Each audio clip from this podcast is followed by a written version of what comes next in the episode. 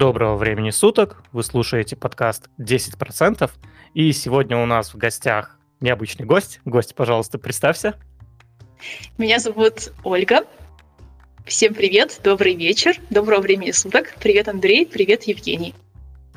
Да, мы позвали Ольгу, потому что мне действительно понравился Олин YouTube-канал. А, Оля у нас блогер, который рассказывает про путешествия и инвестиции.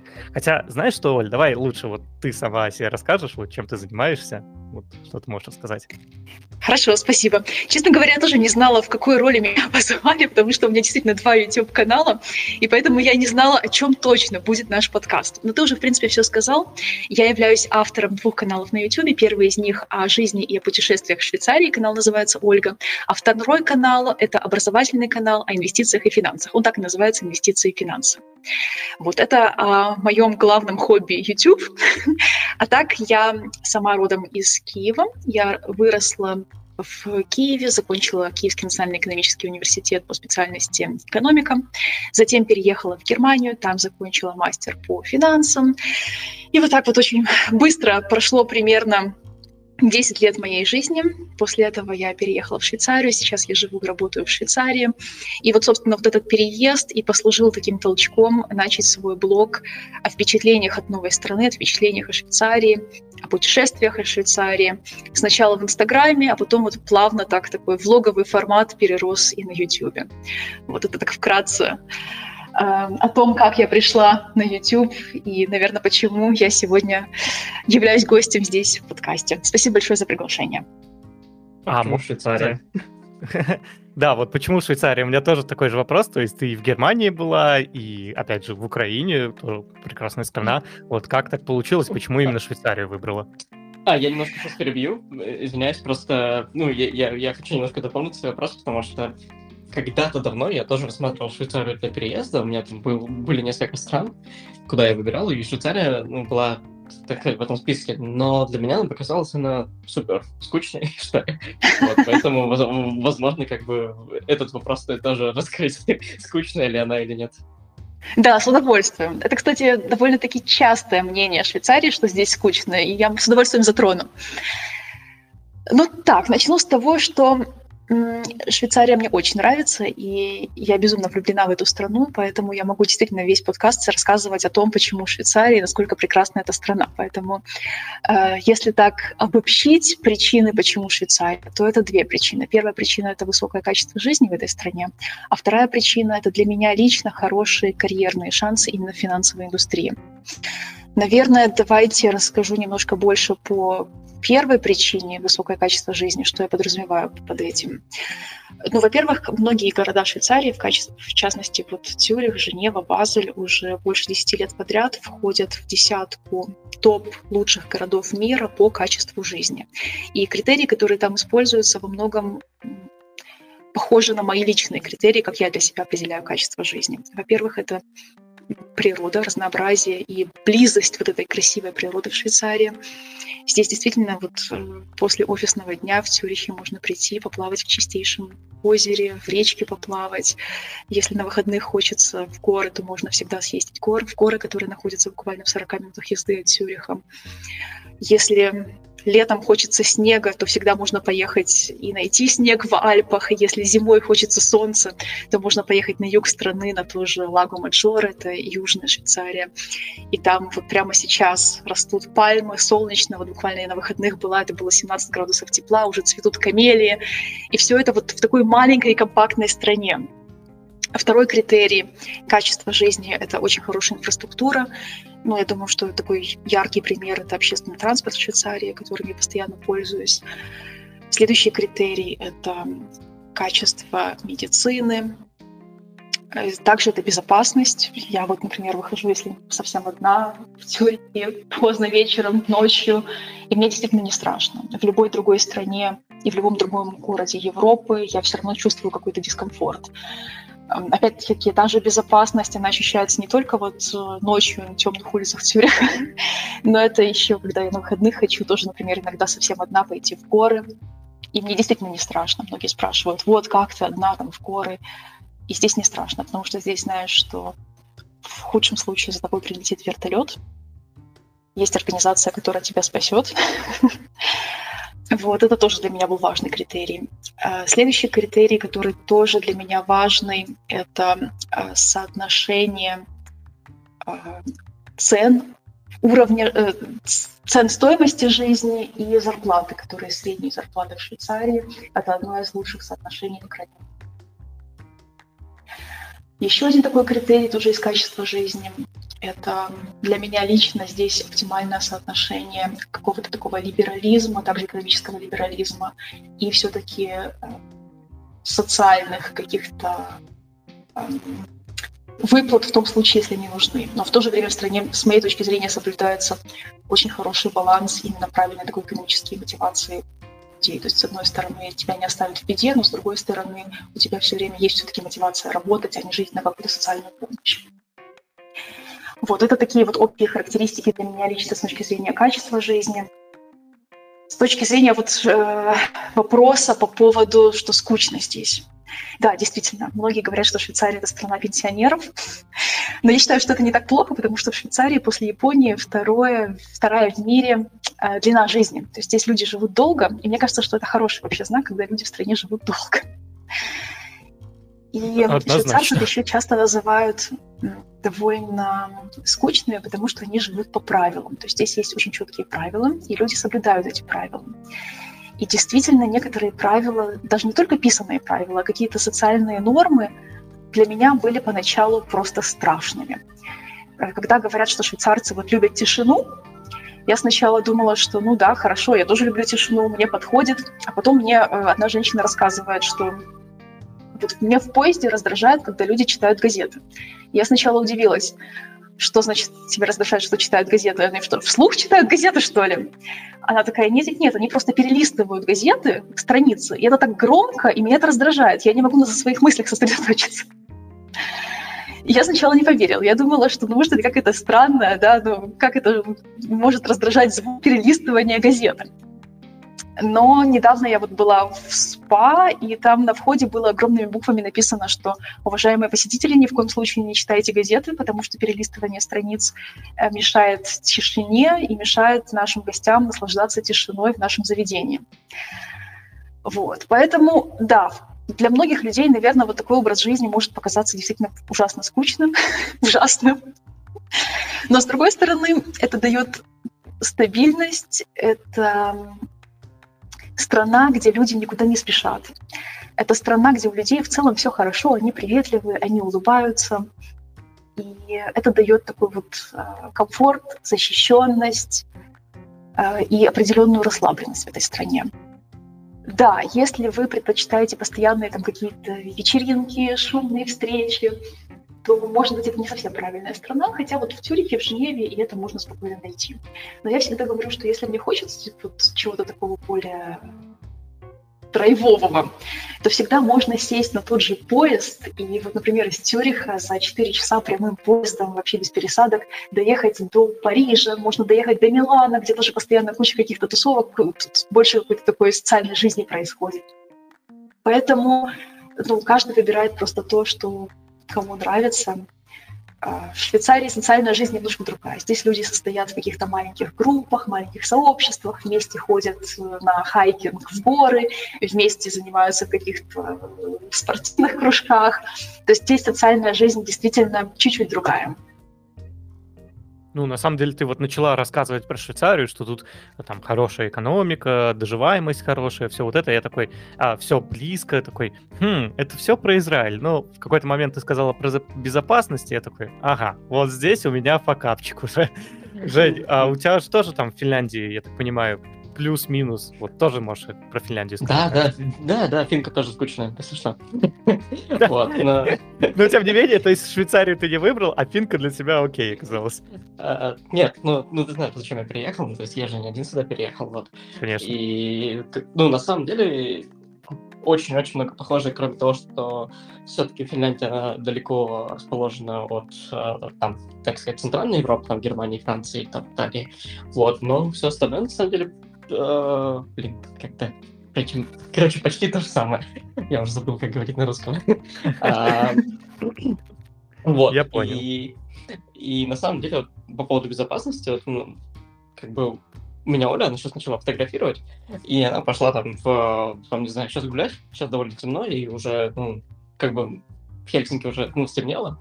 И если бы это был Питер, я бы такой запарился бы немножко так, ну окей, она сейчас пойдет в какой-нибудь там, не знаю, условно, не очень хороший район, и там, может быть, какие-то проблемы. А в Хельсинки я прям, ну, как-то, не знаю, это в атмосфере, что ли, что здесь безопасно, и можно вообще спокойно гулять там в 2 часа ночи, в час ночи, и тебя там точно никто не докопается. Ну, то есть я уже забыл, что такое чувствовать там какую-то опасность, что для тебя сейчас, там, не знаю, пьяное быдло ну, пристанет и еще что-нибудь там отожмет у тебя. Ну да. Да, это вот... однозначно. Особенно вот если ты женщина, то э, я думаю, что швейцарские женщины вообще не понимают, что их там кто-то встретит на вокзале, когда уже поздно, либо в аэропорту, потому что для них это странно. Зачем меня, чтобы кто-то встречал? Я что, сама не доеду, что ли, или не дойду? Э, вот да, мне кажется, что это действительно, это, это очень-очень приятно. Мне кажется, в особенности, если ты женщина. Ну да, скорее всего, так оно и есть. Мы, нам, нам к сожалению, к счастью, непонятно как, тяжело об этом судить, но у меня к безопасности в Израиле такое немножко отношение, что а, в Израиле там война происходит, это все известно, но вероятность того, что там на тебя условно нападут там с ножом, либо то, что там ракета прилетит, она uh-huh. куда меньше, чем то, что в России там ты в аварию условную попадешь. Поэтому у меня безопа- э, отношение к безопасности, а, да, это не лучшая, так сказать, часть Израиля, но тем не менее там довольно безопасно а, вот с точки зрения, ну, там, тех же самых законов, там, если сравнивать с э, Россией, потому что тут мало ли под какой закон ты можешь попасть и не угодить как бы там полицейскому. То есть в России просто я помню, что я обходил полицейских, то есть идешь там по своей дороге, но видишь полицейского и такой думаешь, ну лучше я там рядышком как-нибудь пройду, обойду немножко. Вот. А конкретно в Израиле, когда ты видишь солдата, ты наоборот начинаешь чувствовать, что ты в безопасности, ты защищен, и вот такая разница э, ощущается. Mm, Хорошо. Классно. А, Оль, а такой вопрос быстренький. А кем ты работаешь? Как э, ты туда попала? Окей, okay, ну сначала давайте тогда этот legal disclaimer. я обязана сказать, что я участвую в подкасте, и все мои каналы — это исключительно все э, мое частное развлечение, хобби, это никак не связано с моей работой, и все, что я говорю, это ни в коем случае не мнение моего работодателя.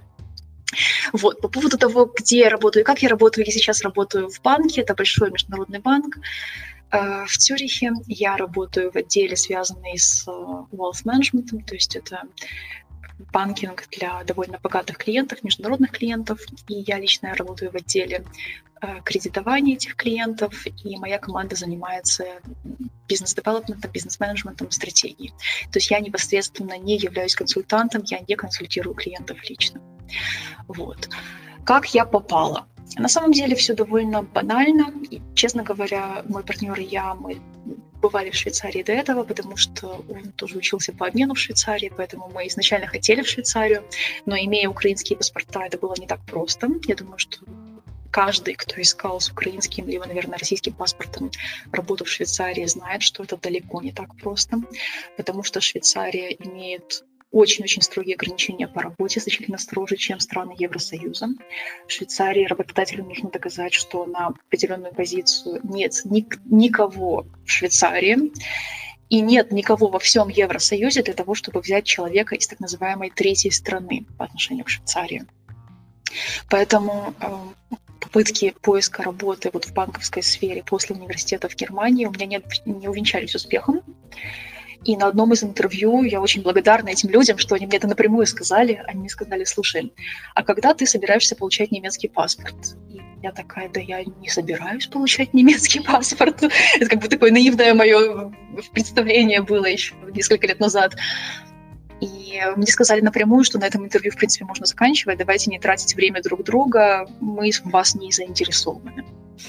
Ну и тогда, конечно, я была выпускником вуза, у меня было очень мало опыта работы, поэтому я понимаю, что во мне как бы не было смысла со мной проводить это интервью дальше, потому что было бы очень тяжело доказать, что нет никого во всем Евросоюзе на эту позицию, почему они должны взять именно меня. Uh-huh. Вот. Потом ситуация немножко изменилась, когда мы вдвоем получили немецкий паспорт, и так получилось, что у моего партнера как раз получилось так очень спонтанно получить работу в Швейцарии, и тогда я уже стала активно искать работу в Швейцарии, в Цюрихе. И здесь, конечно, ситуация уже выглядела совсем по-другому, потому что у меня, помимо того, что документы уже были другие, у меня уже был немецкий паспорт, но у меня уже был, естественно, опыт работы в большом немецком банке, в международной компании, в международной команде. И здесь значительно уже больше был интерес работодателей к моей персоне, к моему резюме. И у меня не было никаких знакомств, у меня не было э, никаких зацепок вот в Швейцарии. Я просто массово подавалась на вакансии, которые находила в интернете, на сайтах компаний. И вот у меня было в итоге, по-моему, где-то около пяти интервью. Из них э, два закончились, э, собственно, предложением о работе более-менее конкретными. И вот то, которое было в итоге более конкретное и больше мне понравилось, э, я подписала довольно быстро контракт. То есть, честно говоря, я считаю, что во второй раз, во-первых, уже были предпосылки лучше, у меня уже опыт был, у меня был, документы были, но мне еще и повезло, потому что поиск работы занял несколько месяцев буквально, что для Швейцарии быстро. Ну, это действительно очень быстро. Я, хотя э, я как айтишник, ну, я в Израиле искал работу, да, в принципе, ладно, тоже месяц искал меньше. В принципе, нормально. А, да, ну вот у меня была проблема следующего характера. Я не знаю иврит. То есть я uh-huh. разговариваю на английском, но не знаю местного языка, как бы Израиля. То есть э, нативного языка их не знаю. Вот э, как вообще с языками, конкретно в Швейцарии, там, в Германии той же самой? Вот что можешь на эту тему рассказать?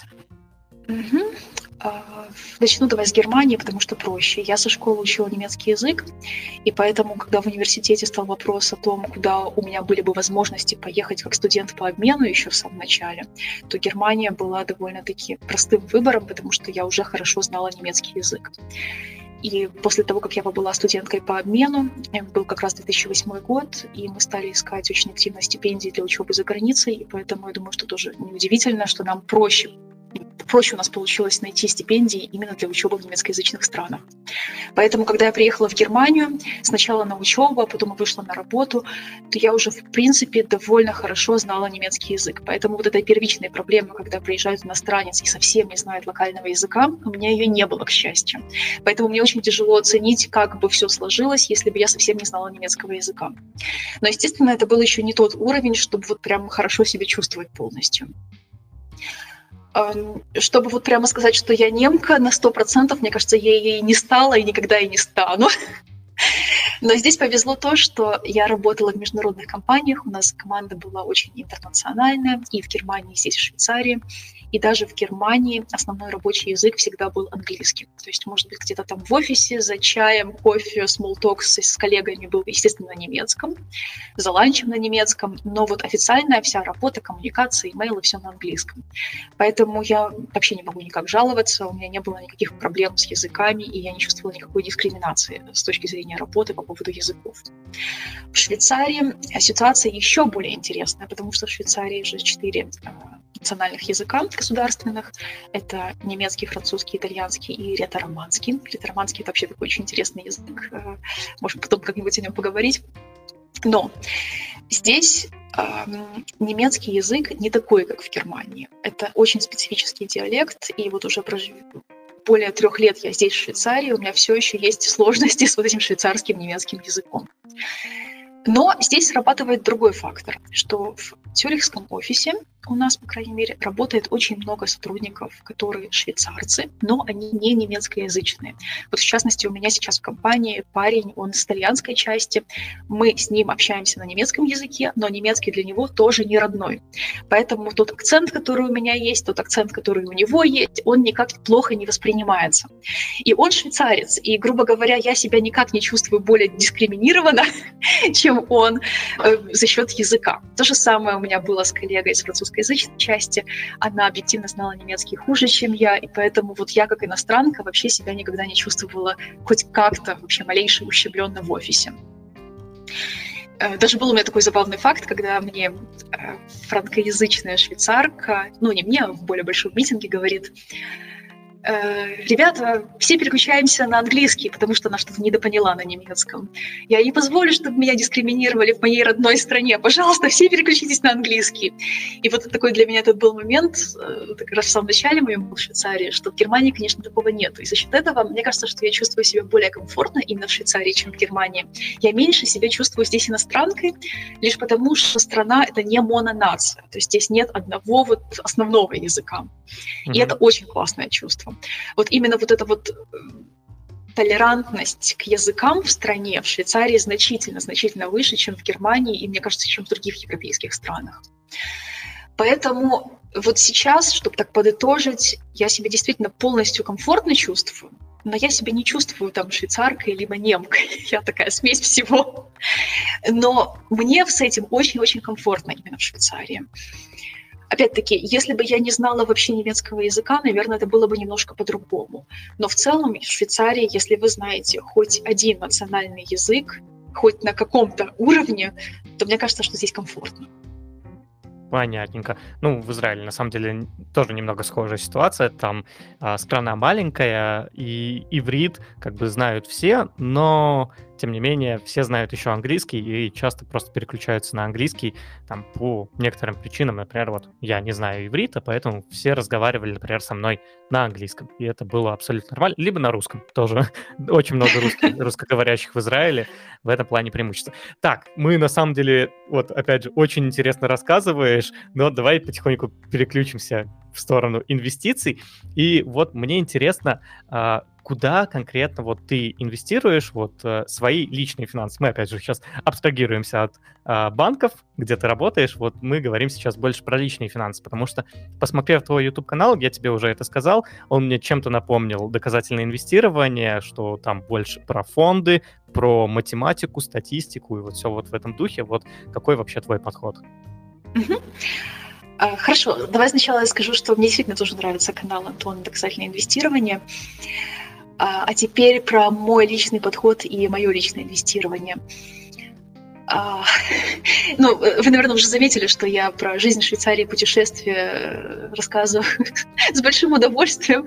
Да потому что мой девиз вообще по жизни, что жизнь должна быть активной, а инвестирование должно быть пассивным. И я этого принципа, в принципе, придерживаюсь. Поэтому в свободное время, кроме как YouTube-каналом по инвестициям, я особо инвестициями, прям в прямом смысле слова, этого, этого слова не занимаюсь. Uh-huh. Что я подразумеваю под пассивными инвестициями? Пассивное инвестирование — это инвестирование в широкий диверсифицированный индекс ценных бумаг с целью получения средней по рынку прибыли.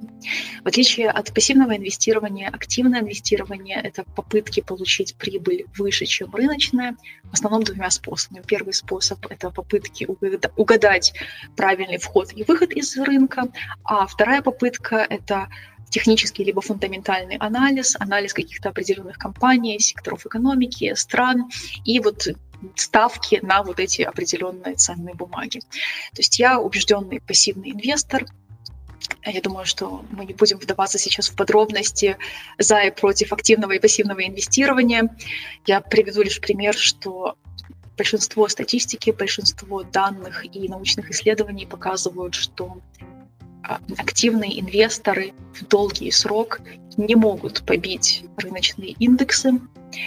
И поэтому я для себя лично решила, что 97-98% своего инвестиционного портфеля я инвестирую пассивно. О исключениях тоже можем с удовольствием поговорить. Вот, как раз интересно будет поговорить про исключения, но это давай чуть-чуть попозже. А ты, получается, инвестируешь конкретно в широкий рынок, это какие-то фонды, либо, может, ты даешь предпочтение, там, не знаю, IT-фондам, либо еще что-то подобное? А, да, я инвестирую в широкий рынок акций без а, каких-либо ставок на определенные индустрии. Я руководствуюсь э, рыночной капитализации для того, чтобы распределить свои активы в инвестиционном портфеле. И проще всего это сделать через ETF, Exchange Traded Funds, то есть это индекс, э, индексные фонды, которые торгуются на бирже, на самые широкие глобальные диверсифицированные индексы акций. Ну, на сегодняшний день в мире есть два самых больших, самых известных индекса, которые трекят основные пассивные ETF. Это MSCI All Countries World, а второй индекс — это FTSE All World. Это вот два таких основных индекса, на которые есть десятки, может быть, даже уже сотни разных ETF пассивных. И вот э, я придерживаюсь этой стратегии, то есть я инвестирую. В моем случае это MSCI All Countries World, но не потому, что я считаю, что этот индекс чем там лучше, чем FTSE All World, а просто так исторически сложилось. В Германии еще лет 8-9 назад не было ETF именно на FTSE All World, поэтому я инвестирую, вот исторически сложилось в MSCI All, All Countries World Index. А, но опять-таки, это ни в коем случае я не хочу сказать, что там один индекс лучше другого, просто так исторически сложилось. Угу, понятненько. А с технической точки зрения ты через что инвестируешь? Там, например, Женя через Revolut, а ты через что? Я на самом деле не только через Revolut инвестирую. Ну ладно, я потом а, а, а что еще? А, да, я как раз хотел дополнить ответ про, про фонды, ну, то есть, э, потому что я использовал приложение Nordi, это финский банк, ну, на самом деле, не только финский, скандинавский скорее, вот, и у них там есть тоже фонды, которые, по сути, они позволяют инвестировать не в какой-то, да, там отдельный сектор там, экономики, там, IT или еще что-то, а там как раз вот а, портфель, он диверсифицирован по отраслям, и, и в него там собраны какие-то там очень крупные компании, которые ну, возглавляют эту отрасль. Ну, соответственно, там разные проценты соотношений, какая отрасль, что, что забирает. Угу. В моем случае все просто, ребят. На самом деле никакого секрета нету. Я думаю, что любой сотрудник э, банка вам скажет, что он инвестирует через брокера своего банка, поэтому я не исключение. Но с моей точки зрения, с моей точки зрения, честно говоря, выбор брокера, вот честно говоря, я считаю, что это не столь важный вопрос. То есть, да, конечно, нужно смотреть, чтобы там комиссии какие-то были не заоблачные за трейды.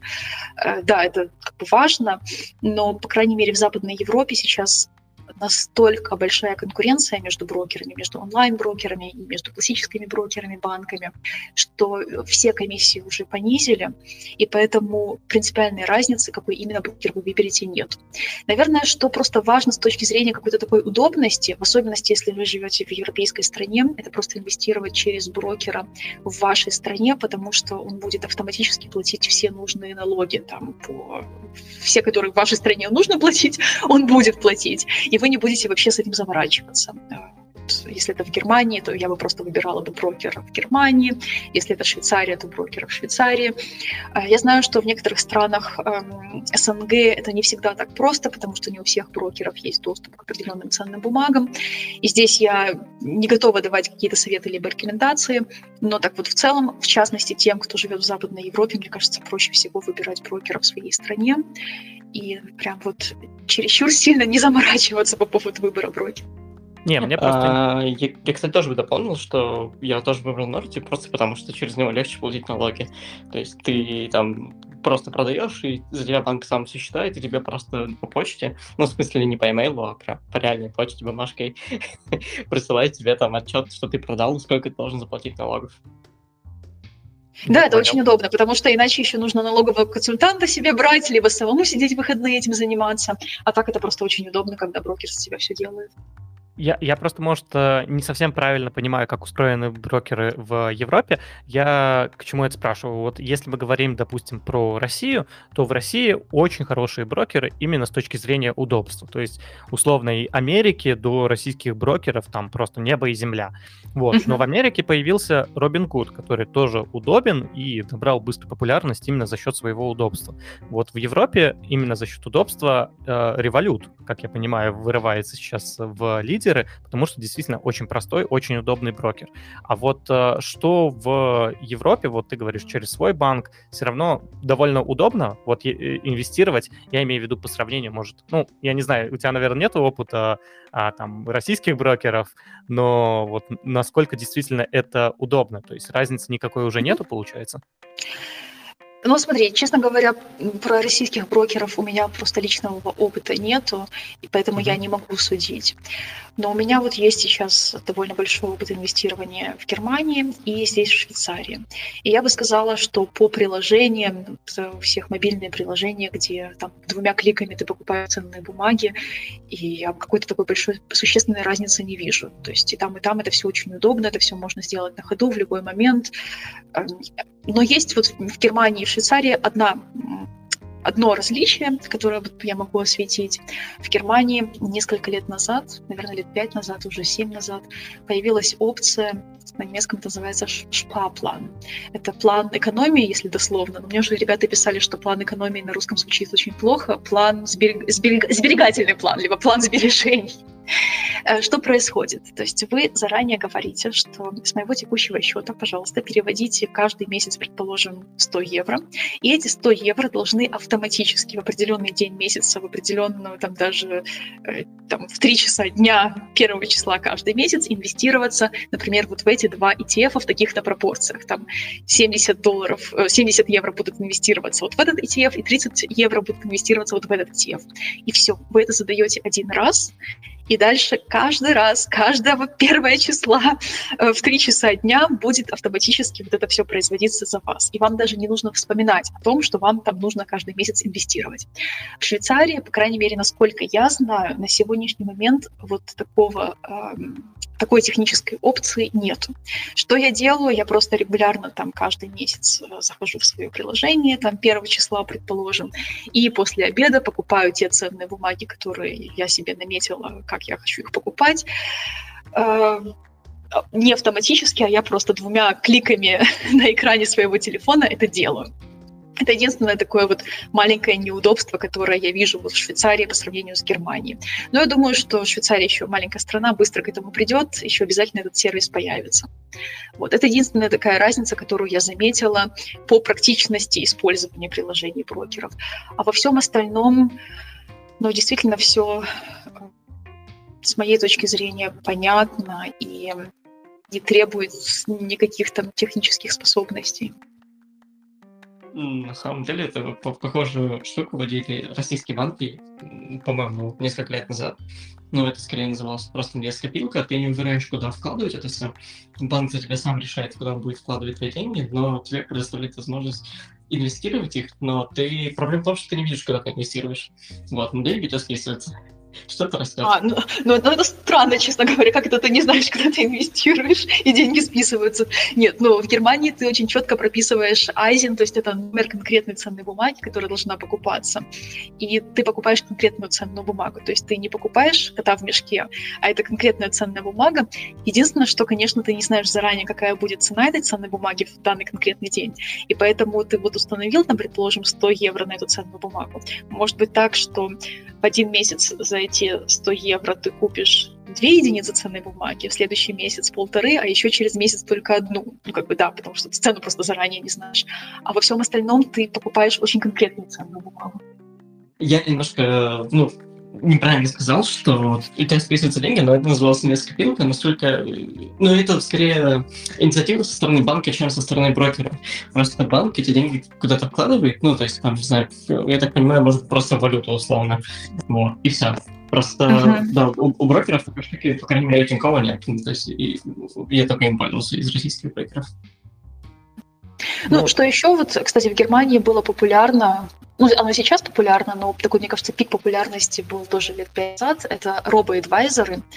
Это когда вот такой микс между тем, подходом, когда ты совсем сам выбираешь, во что ты инвестируешь, и полноценным финансовым консультантом. То есть робо-эдвайзеры — это были, как правило, онлайн-стартапы очень часто, которые за тебя подбирали портфель, и ты доверял их выбору этого портфеля. И фактически этот робо-адвайзер за тебя инвестировал в ценные бумаги, ты выставлял определенные параметры, например, рисковость, доходность, которую ты хочешь, ты мог там выставить, э, во что ты примерно хочешь инвестировать, и тебе этот робо-адвайзер давал советы, либо инвестировал деньги за тебя. То есть, да, такое тоже есть, эм, но это немножко не то, это вот не тот план сбережения, о котором я говорила.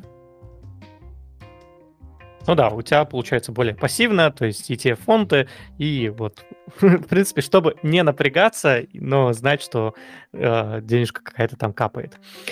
Окей, супер. А давай поговорим по поводу оставшихся 3%. И я сейчас больше говорю про криптовалюту, потому что я, насколько вижу, по твоему YouTube-каналу ты там покупала специально Ledger Nano S, там разбирала, как там устанавливалось э, себе вот этот кошелек для mm-hmm. криптовалюты. То есть в целом ты этой темой также интересуешься. Да, давай, наверное, перед тем, как я все-таки перейду к криптовалюте, я немножко поясню, чтобы э, поставить все точки над «и». Когда я говорила о 97% ETF, а, я имела в виду именно часть акций, потому что, рассматривая инвестиционный портфель, всегда есть рисковая и безрисковая часть портфеля. И вот когда мы говорим о рисковой части портфеля, это, вот это я имела в виду, если рисковую часть портфеля взять за 100%, то 97% из него инвестированы в ETF. Я понял. Безрисковая окей. часть — это как бы по учебнику предполагалось бы, что я должна была бы инвестировать в облигации, но поскольку на сегодняшний момент просто в европространстве в стабильных валютах, эм, с хорошим кредитным рейтингом, нет облигаций, которые приносят э, хорошую позитивную прибыльность. Собственно, большинство облигаций государств э, со стабильным кредитным рейтингом приносят сейчас негативную прибыль, поэтому лично я держу вот эту вот часть своего портфеля в наличных деньгах на расчетном счете, либо если, если есть возможность, то это какой-то, может быть, депозит. Но я лично на сегодняшний день, вот именно вот на сегодняшний 1 февраля 2022 года я не покупаю облигации. Я знаю, что многие там на YouTube очень сильно впечатлялись, как так, как же такое может быть, но просто вот, по крайней мере, в евро на сегодняшний день частному инвестору это не совсем выгодно. Так, а теперь переходим э, к вопросу о криптовалюте. Я честно скажу, что до прошлого года, до начала 2021 года я не воспринимала криптовалюту как серьезную тему для себя, и я совершенно даже не представляла, ну как, в общих чертах представляла, конечно, что такое биткоин, но я не хотела даже разбираться с этой темой. В прошлом году я поменяла свое мнение, потому что я стала видеть, что криптовалюта стала становиться таким серьезным классом активом, все больше и больше инвесторов стали обращаться к этому классу активов и все больше брокеров, банков, э, в принципе, классических финансовых учреждений стали с большой скоростью строить э, инфраструктуру для того, чтобы предлагать криптовалюту как класс активов своим клиентам. И поэтому, честно говоря, просто заинтересовалась, я любопытный человек, и мне стало просто-напросто любопытно. И я решила, что раз у меня уже даже канал про инвестиции и финансы, то пора разбираться. И вот в отличие от других тем на YouTube, в которых у меня есть классическое образование, есть опыт, то вот именно темы криптовалюты, я в них сама, в принципе, новичок, и я сама вот по ходу того, как делаю эти видео, я пытаюсь разбираться с ними. Мне интересна технология. Честно говоря, мне даже в большей степени интересна платформа, мне интересна тема умных контрактов, мне больше интересна тема децентрализированных финансов, чем вот в узком понимании вот криптовалюты, там, биткоина, например. Поэтому вот то, что я делаю и на YouTube, но это отображение того, что я в реальной жизни делаю. Я пытаюсь сейчас разобраться немножко глубже в технологии, немножко глубже а, в этой концепции. Поэтому я и разобралась с холодным кошельком. Мне просто было действительно любопытно, как это все работает. Неужели это вот такой маленький девайс, который подключаешь, и там вот хранятся на нем действительно твои деньги. То есть это было скорее такое любопытство, это скорее такая небольшая, может быть, спекуляция, эксперимент, который я себе позволяю. Я не рассматриваю это как какие-то там долгосрочные суперумные инвестиции.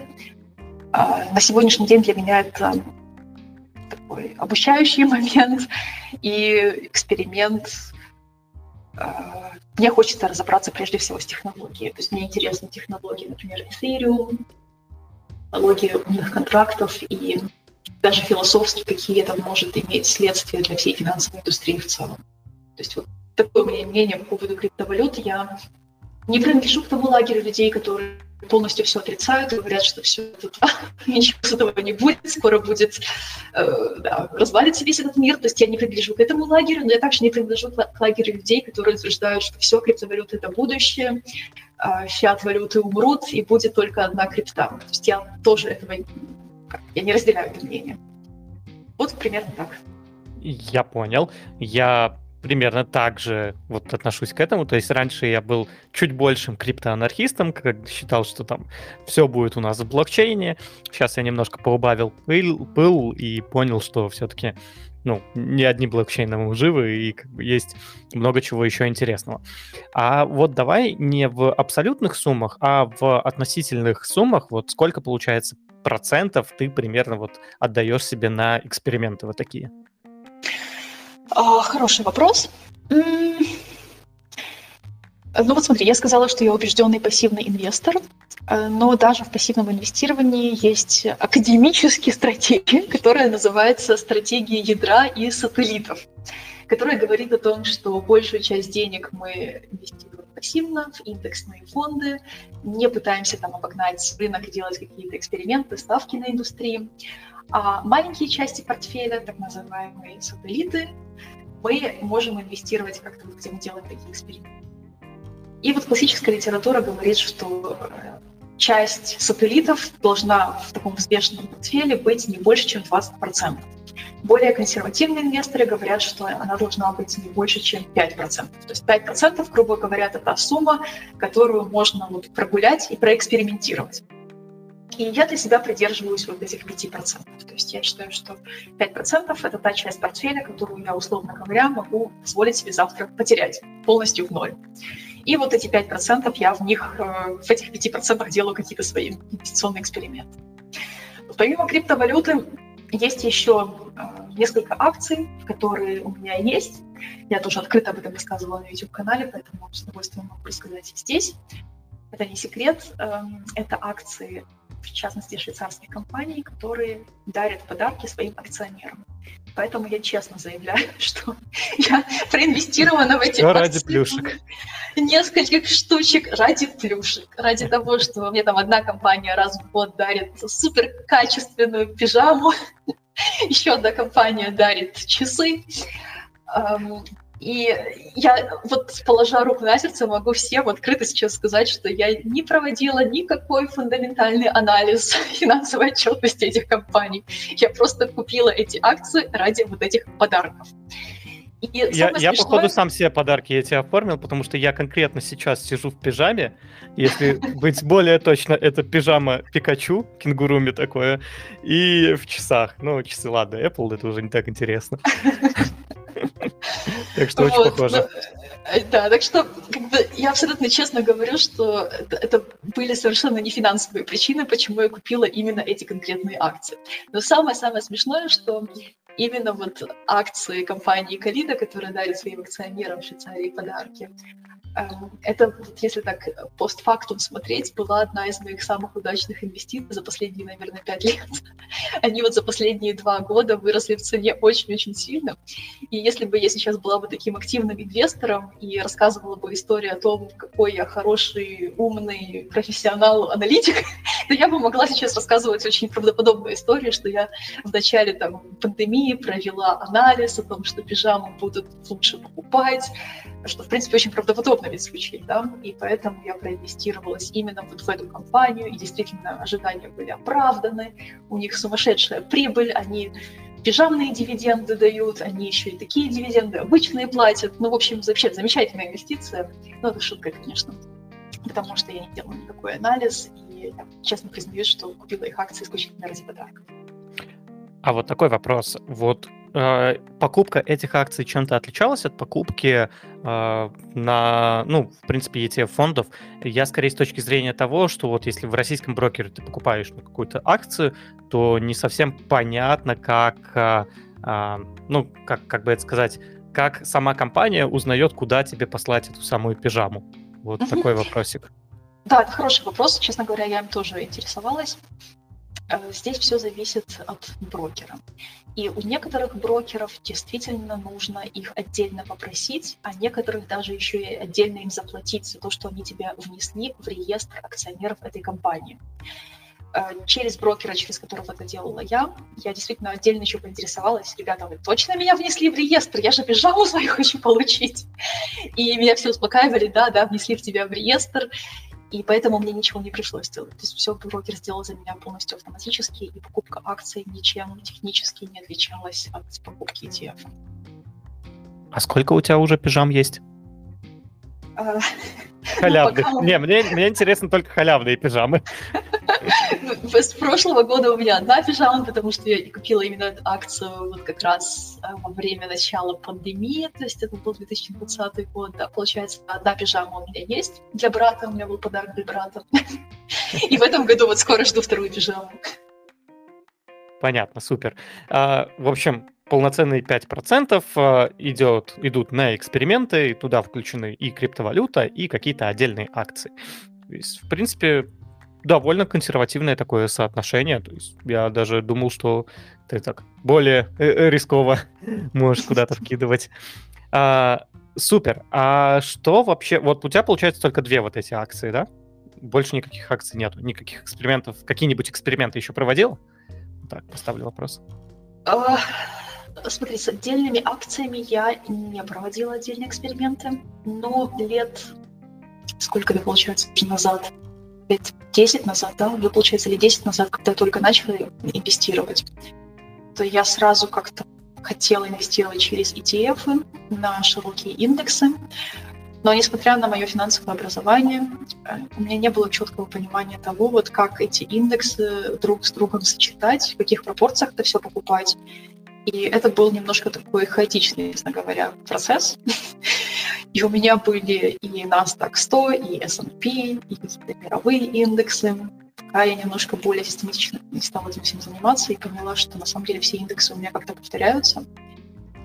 Э, диверсификация потом только уменьшается, потому что и индексы повторяют там топовые американские IT-компании, и у меня в них получается за счет того, что я так странно покупаю эти ETF, получается, что у меня перевес большой вот в эти именно топовые IT-компании в США за счет продуктов, которые я купила. И потом я немножко пересмотрела свой портфель, и с тех пор я более методично инвестирую именно вот э, в этот глобальный индекс, э, MSCI All Countries World Index, который я лично составляю из двух частей. Он состоит из 90% индекса э, MSCI World, это развитые страны, и MSCI Emerging Markets, развивающиеся страны, составляют в нем 10% в этом общем индексе. Поэтому его реплицировать довольно просто вот двумя ETF, это 90% MSCI World и 10% MSCI Emerging Markets. Поэтому вот таких больше каких-то глобальных экспериментов у меня по отдельным ценным бумагам, либо там по опционам или еще чему-то такому не было. Но была в начале пару лет такая хаотичная фаза, когда у меня было много разных ETF на разные индексы. То есть вот это было, а отдельных акций нет. Понял, принял. Так, ну и давай, э, чтобы э, завершить, у нас тут есть такой вопросик. А что думаешь про текущее состояние на рынке? И слушая тебя сейчас, я так понимаю, что ты как раз не особо анализируешь текущее состояние, то, что там печатают деньги и все такое. Ты просто инвестируешь и все. Да, э, хороший вопрос. Эм, да. Честно говоря, тяжело очень комментировать ситуацию сейчас на рынке. Мне кажется, что вопрос можно разложить на две составляющие. Первая составляющая — это геополитическая ситуация в мире в целом. А вторая э, составляющая — это более какие-то уже цифры фондовых рынков. По первой составляющей я ничего не хочу комментировать, потому что как человек, который родом из Украины, с русской фамилией, с немецким паспортом, живущий в Швейцарии. Вообще комбу собрала. Поэтому я, честно говоря, не хочу комментировать сложившуюся геополитическую ситуацию. Я только очень надеюсь, что все будет мирно и все будет хорошо у нас. Да, там сейчас какой-то вот. вообще трэш происходит, и что творит Россия, это просто жесть. Ну, ладно. А, не, ну, не, не, не про политику, да, давай. Да, давай, да, поэтому я, я, не хочу, я действительно да, не да, хочу да. комментировать эту ситуацию. А вот угу. именно что касается рынков, а, вот конкретных цифр по мировым фондовым рынкам, то мне кажется, то, та просадка, которую мы наблюдаем вот сейчас в последнее время, это абсолютно нормальная корректировка на мировом фондовом рынке, особенно если мы учитываем, что последние несколько лет э, прибыль была значительно выше, чем средняя прибыль историческая по фондовым рынкам мира. Поэтому вот такая просадка – это абсолютно нормальное явление. И лично я вообще не заморачивалась по поводу вот такой просадки. И мне кажется, что это на самом деле хороший индикатор для любого инвестора понаблюдать немножко за собой если вот такая просадка, уже такая просадка там, не дает вам спать по ночам, а вы думаете о своем, своем инвестиционном портфеле, то это такой сигнальчик, что, может быть, стоит пересмотреть рисковость своего инвестиционного портфеля для вас лично. Если же наоборот, вы такие, что ой, да, можно еще больше риска, то, может быть, можно действительно больше риска. Для меня, я всегда помню, что в 2008 год мировые рынки акций, там, по-моему, упали около 40%, да, около 40% упали в сентябре 2008 года. И я всегда себе задаю просто вопрос. Я готова инвестировать в акции, если я знаю, что завтра 40% э, моих денег могут просто-напросто улетучиться в среднем. И если ответ на этот вопрос «да», то все нормально. Значит, я правильно приняла решение по поводу доли акций в моем инвестиционном портфеле. Если ответ «Ой, нет», «Ой, боже», «О, что будет?», «О, там у меня там какие-то, например, запланированные покупки важные, да, которые я не могу отложить», и я не могу себе позволить вот такой убыток, то здесь, конечно, тоже такой тревожный звоночек, когда стоит пересмотреть свои отношения к инвестиционному портфелю и рисковость своего инвестиционного портфеля. Поэтому, да, я думаю, что ты сделал очень абсолютно правильный выбор. Я сильно переживаю по поводу ситуации на рынке, особенно смотрим на долгосрочное инвестирование. Угу. Ну да, я на самом деле, наверное, тоже соглашусь, что если вот для вас там просадка 10% это уже а, ой боже, то, возможно, хорошо бы там, обратиться к финансовому консультанту и пересмотреть все это, чтобы уже лично под вас составили подходящий для вас портфель. Потому что это, конечно же, история индивидуальная для каждого. Хорошо, ну и давай немножко в конце про путешествие. Я уже вижу просто, что тебе понравилась эта тема, так как сама много путешествовала. Вот какие страны вообще можешь порекомендовать, где ты была для наших? Ой, да я, честно говоря, не настолько во многих странах не была-то. Ну, Швейцарию, конечно. Нет, на самом деле, действительно, я могу э, порекомендовать Швейцарию очень многие недооценивают, что страна такая маленькая, а здесь можно недели три точно путешествовать. И очень многие мне пишут, что расскажи там вот на, на машине какой-то маршрут по Швейцарии. Есть, конечно, замечательные маршруты именно на машине по Швейцарии, но некоторые не знают, что в Швейцарии, если заранее все купить, спланировать, то относительно доступный и общественный транспорт. И для туристов есть свой travel pass, когда ты, например, на 8 или на 16 дней покупаешь билет, в который включен абсолютно весь общественный транспорт Швейцарии. То есть это не только там автобусы, поезда, трамваи по Швейцарии, туда входят еще и даже корабли по Швейцарии, всем основным. Туда входят очень многие горные поезда зубчатые, туда входят некоторые подъемники в горы. И это прям настолько классная возможность увидеть страну с той стороны, которой вы, может быть, не увидите, путешествуя на машине. Потому что в Швейцарии есть много мест, куда на машине просто-напросто не забраться. Поэтому это такая рекомендация номер один. Это вот приехать в Швейцарию, попутешествовать, если есть такая, конечно, возможность на общественном транспорте. У Птушкина и... есть хорошее видео по поводу Швейцарии, и он там путешествует на машине он ее называет там микроб, но также и вот по вот этим а, там как-то поездам с а, зубчатыми рельсами тоже катался, и там просто настолько это все выглядит залипательно, настолько красиво. Я вот сейчас даже сел и проверил, могу ли я поехать в Швейцарию, и да, могу. Я уже такой, хм, надо бы подумать, надо бы уже собрать чемодан и поехать. Это, эта страна, э, опять-таки, еще один такой совет по путешествиям по Швейцарии. Ни в коем случае не планируйте только города. Потому что только города, ну это красивые европейские города, но в них, с моей точки зрения, ничего прям совсем особенного нет. Швейцария красива своей природой. Здесь нужно ехать смотреть ледники, водопады, озера, просто идти в поход в горы. А в Швейцарии это все относительно доступно, и это те вещи, которые не требуют каких-то больших птицей денег и дорогих, там, не знаю, ресторанов, еще чего-то. Да, есть, э, абсолютно можно, согласен. Вот я просто был в Италии. Я, я просто был в Италии, и вот я конкретно был в Милане, и мне Милан, ну, если честно, вообще не понравился. Но вот как только за город, там чуть севернее Милана я выехал, там начинаются уже горы, и вот там опять же граничит с Швейцарией, и такие просто шикарные виды, это просто до сих пор картинки в памяти сейчас всплывают именно по красоте. Ну, там, наверное, чуть ли не самое красивое, там, что я, в принципе, видел за все время. Да, однозначно. Я, честно говоря, в путешествиях именно природу очень люблю. Вторая такая страна, которая мне тоже именно с точки зрения природы очень запомнилась, понравилась, это Исландия. То есть я думаю, что тут тоже реклама особо не нужна, потому что все вот э, природные чудеса Исландии, да и вулканы, да и просто пейзажи, такие лунные пейзажи. Это все тоже совершенно потрясающе. Еще тоже интересно, как ни странно, с природной точки зрения, очень интересны Соединенные Штаты Америки, в частности, West Coast, вот Калифорния, Невада, Аризона. Мне тоже очень понравились все природные парки. Э, там, кстати, тоже такая интересная комбинация. Это не только природа, а особенно вот Сан-Франциско, Кремниевая долина вокруг. Это еще, конечно же, и особая атмосфера, инновации, это предпринимательство.